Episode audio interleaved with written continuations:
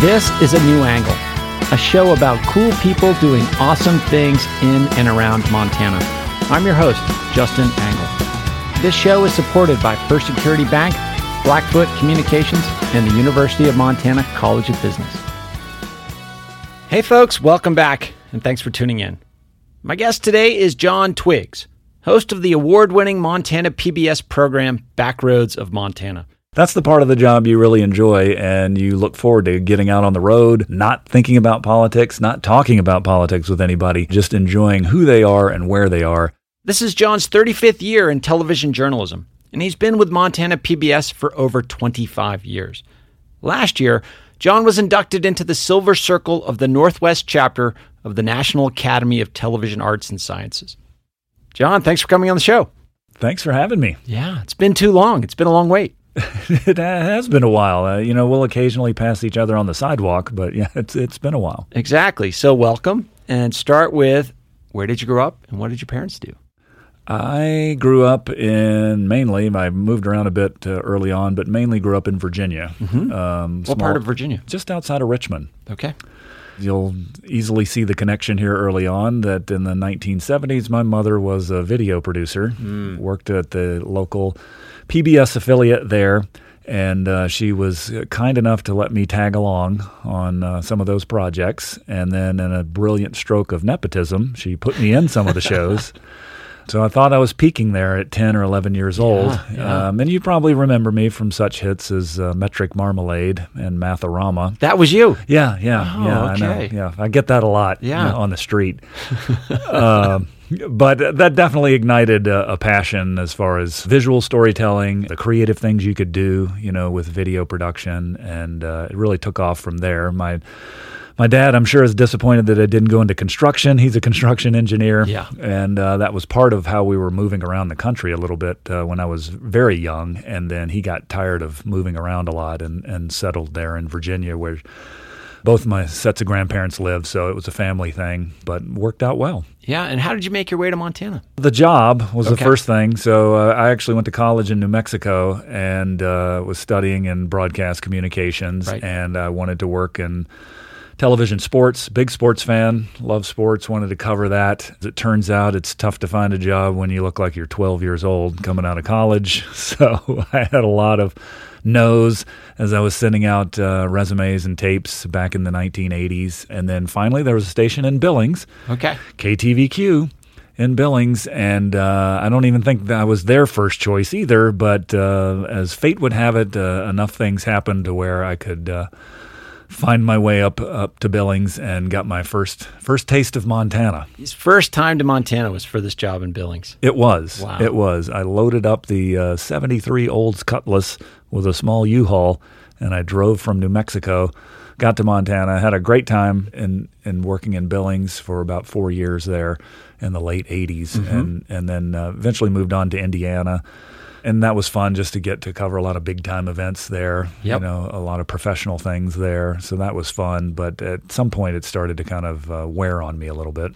Yeah, is that when you made the jump to public media? It is. It is. I had worked for, I guess it was probably eight, nine years commercially and just starting to get a little burned out. Uh, you know, everybody's familiar with the local newscast and the sports within that. You don't actually see that as much today anymore, but you know, it's somewhat limiting. You only get four or five minutes, and there's only so much you can do. Yeah.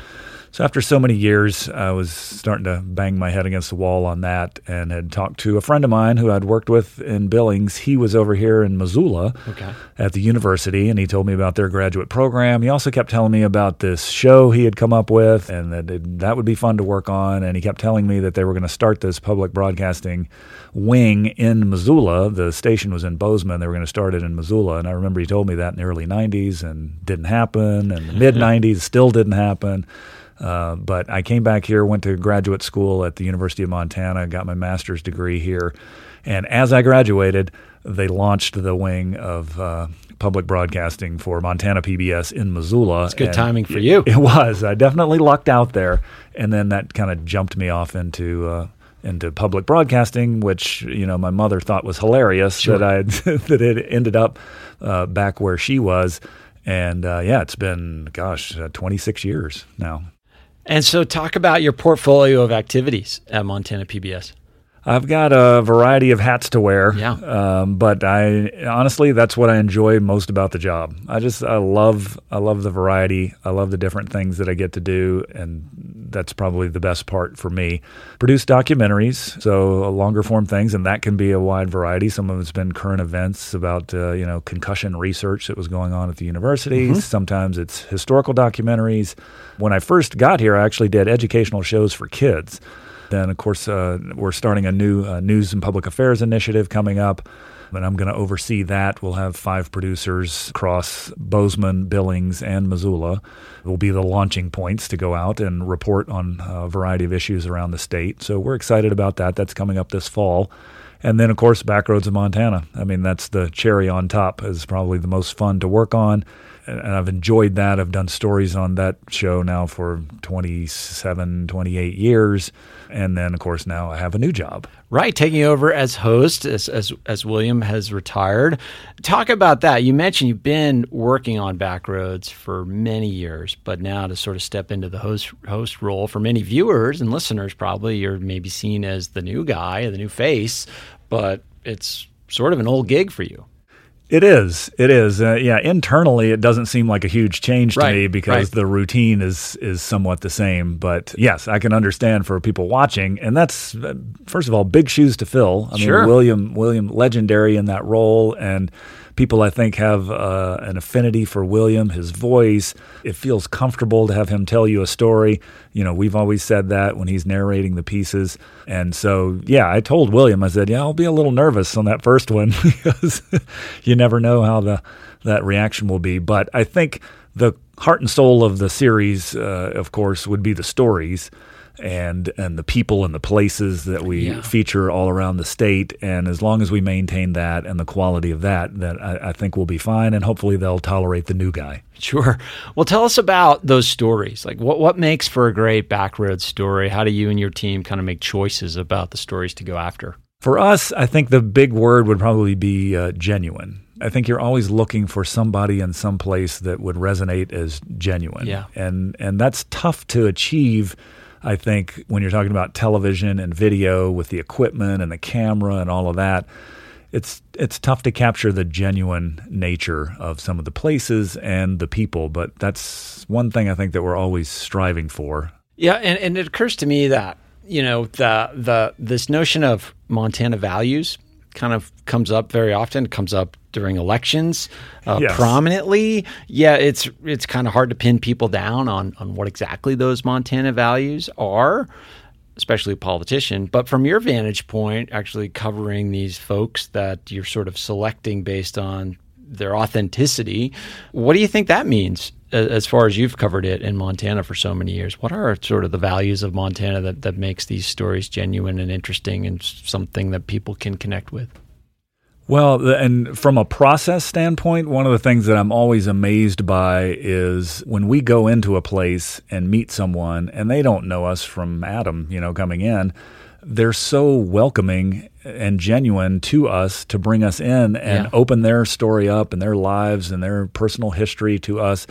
And in a day and age when people are so jaded towards the media, Yeah, right. and so skeptical about the media, I am just always blown away at people who and and to be honest, you know, you can tell like sometimes they would never agree with you politically. They would never agree have the same worldview as you, but you know, they will throw the door open and welcome you mm-hmm. in and open up the family photo album and share their story with you. I'm always amazed by that. I think just the the openness and and the willingness, I think, to give you the benefit of the doubt Sure.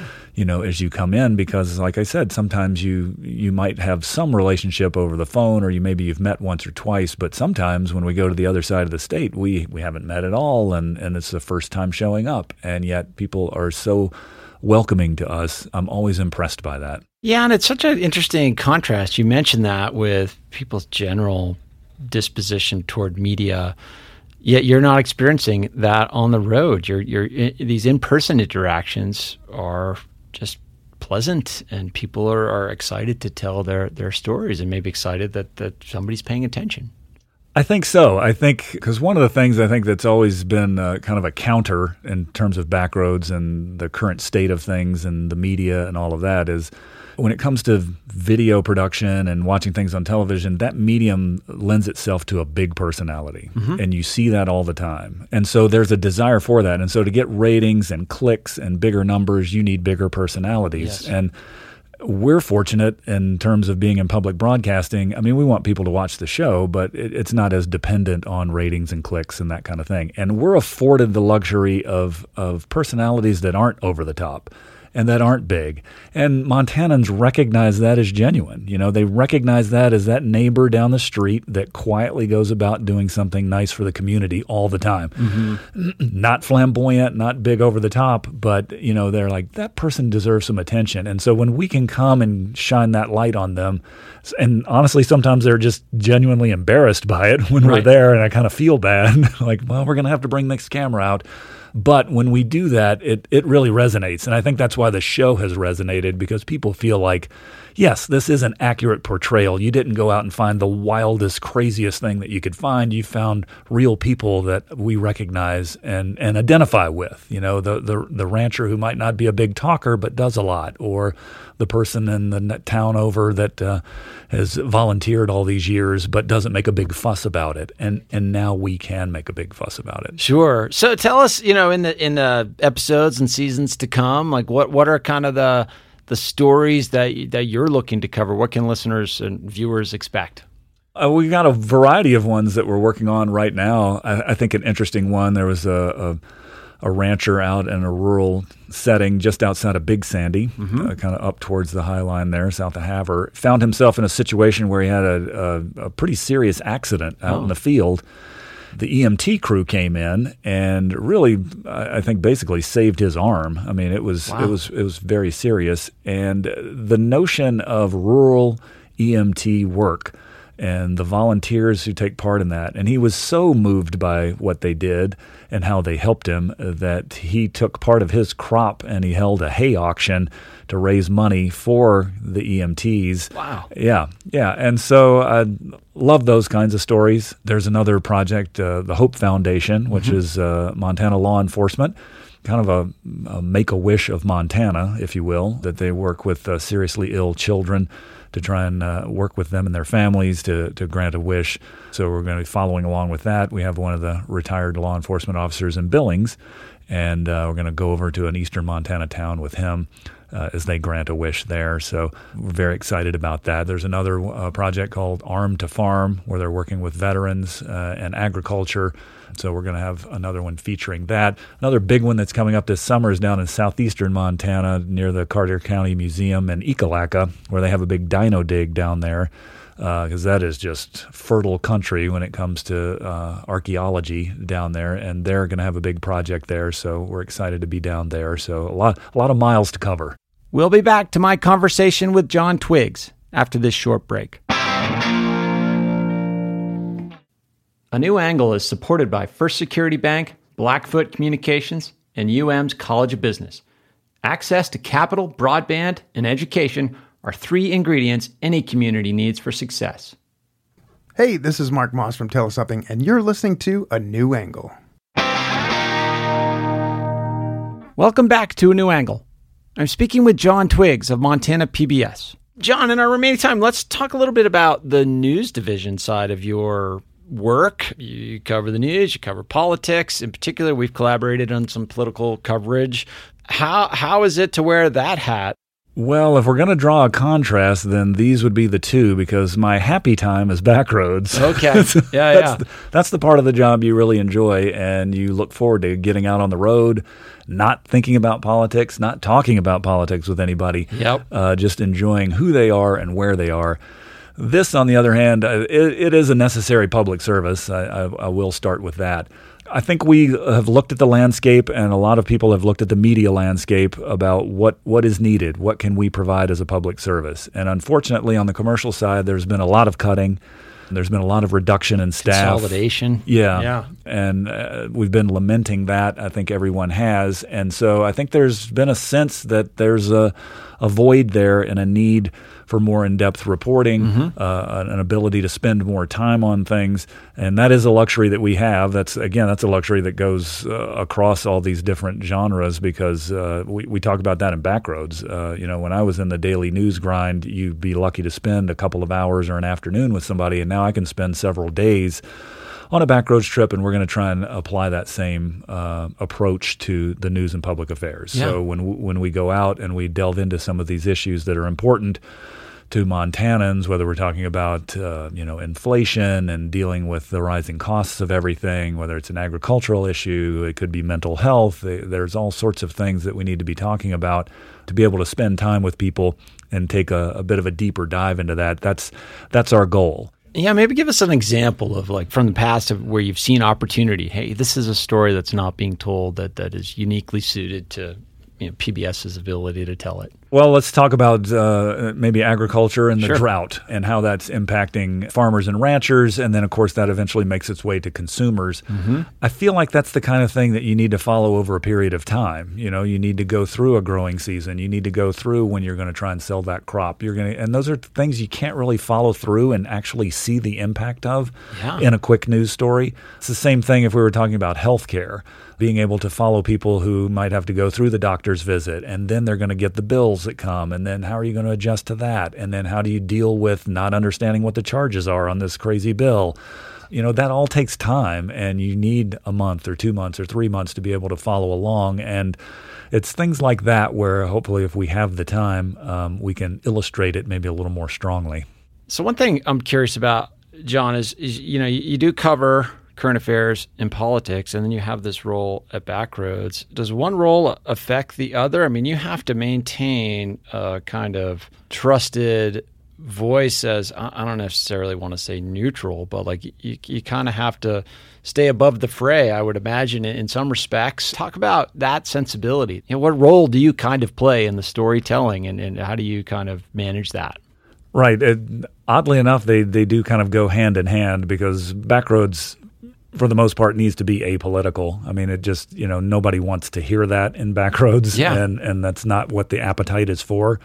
So in that sense, you know, it, it kind of keeps me on a straight and narrow path of let's not veer off into this worldview or that worldview. You know, that's not what the story is about.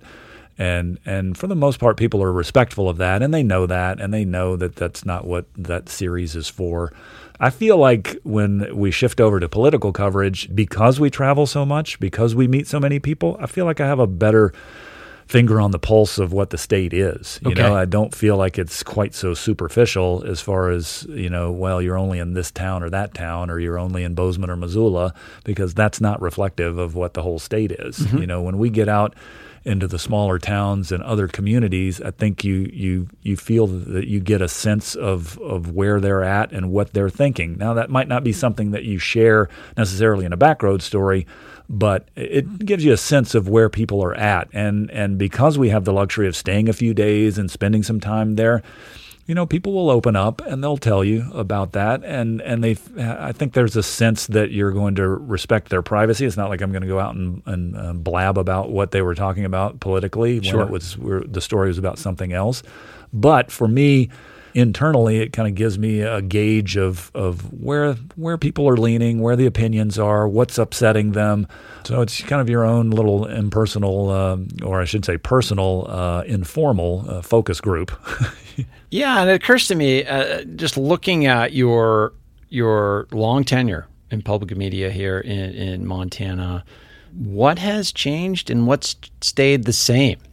I'd say what has stayed the same has been, you know, Montanans are just, they're very practical you know, Montanans were notorious ticket splitters for the longest time, and it was very it was done on a very practical basis. Mm-hmm. You know, I mean, if the governor was doing a good job, you put the governor back in. If this other person down the ballot wasn't doing a good job, you kick them out, right. and you put somebody else in because you want this to get done.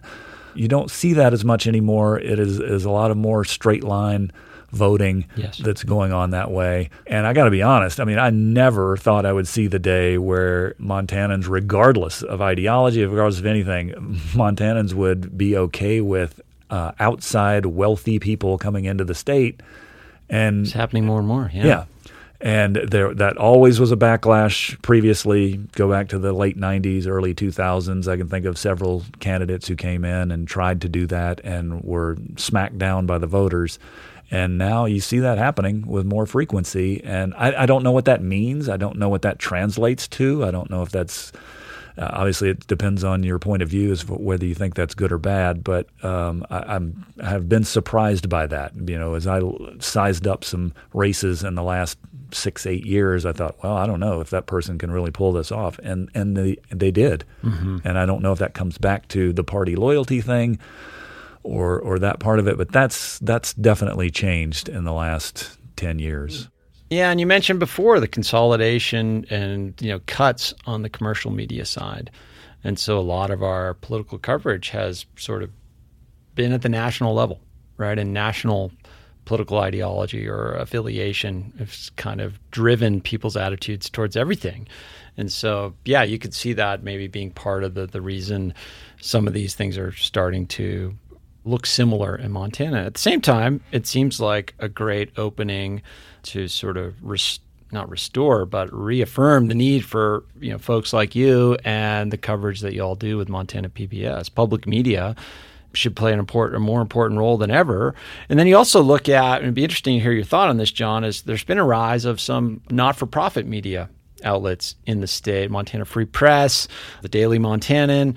Other organizations like that are starting to gain a foothold in a in a world where some of the commercial forces are are kind of not liking the, the profit and loss model that they're looking at. What do you think of that? The, the role of nonprofit media outlets. The, well, the two examples you gave, I think that's been a positive addition. You know, to uh, just the information that is out there for people. I mean, if people want to get feel educated when they go in to vote, I think that they have done a great job with mm-hmm. that. And and I've been encouraged to hear when they've hired on more people, when they've bolstered their staffs.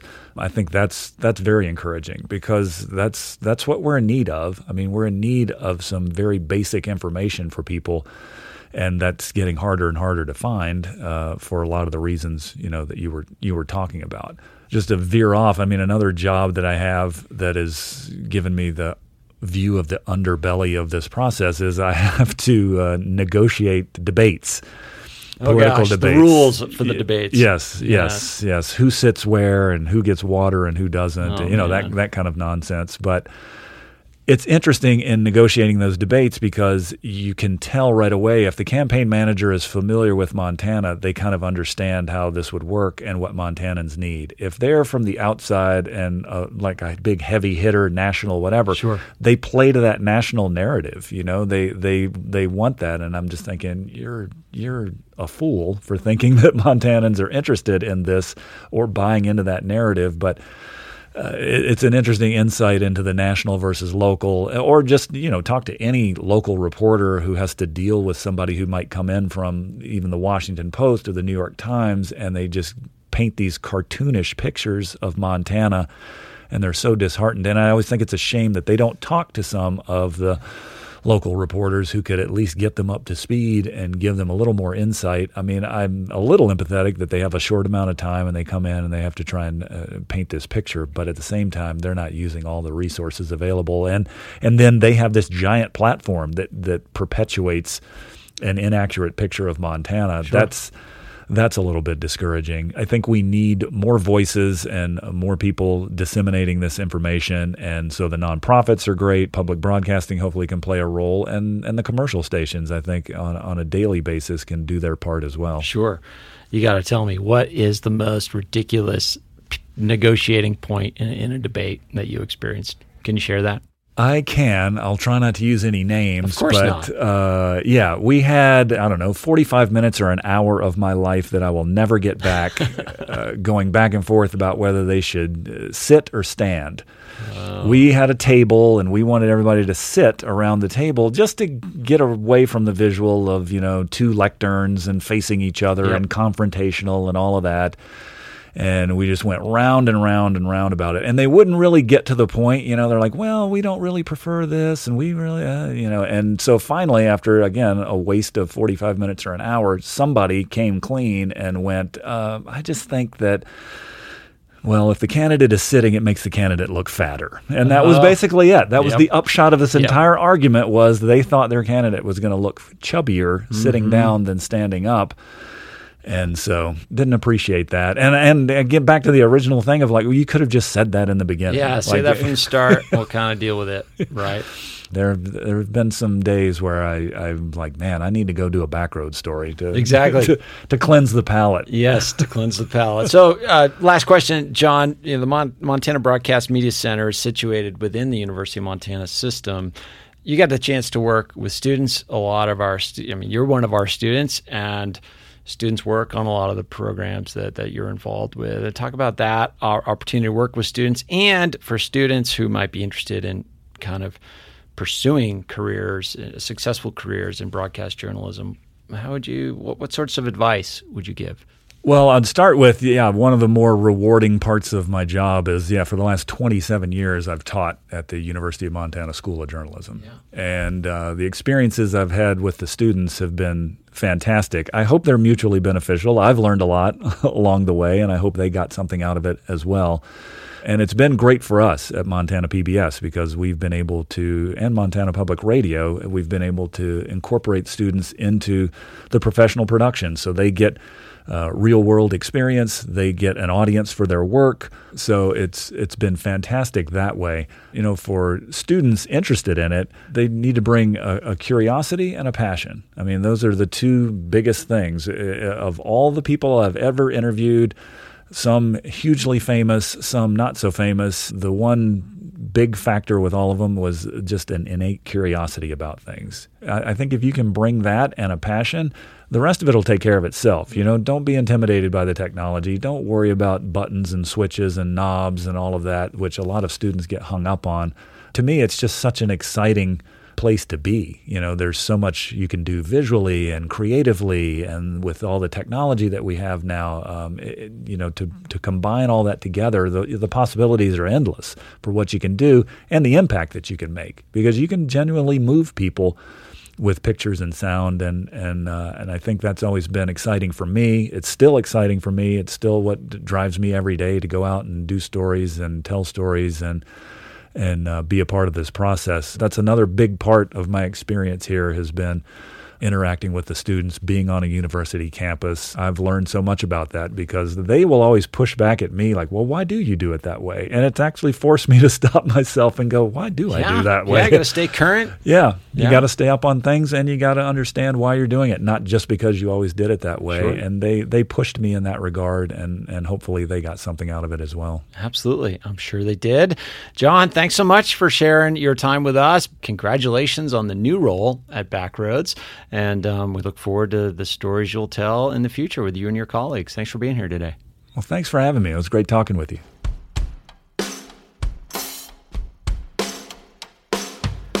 Thanks for listening to A New Angle. We really appreciate it. And we're coming to you from Studio 49, a generous gift from UM alums Michelle and Lauren Hanson. A New Angle is presented by First Security Bank, Blackfoot Communications, and the University of Montana College of Business. With additional support from Consolidated Electrical Distributors, Drum Coffee, and Montana Public Radio. Keely Larson is our producer. VTO, Jeff Ament, and John Wicks made our music. Editing by Nick Mott. Social media by AJ Williams. And Jeff Neese is our master of all things sound. Thanks a lot and see you next time.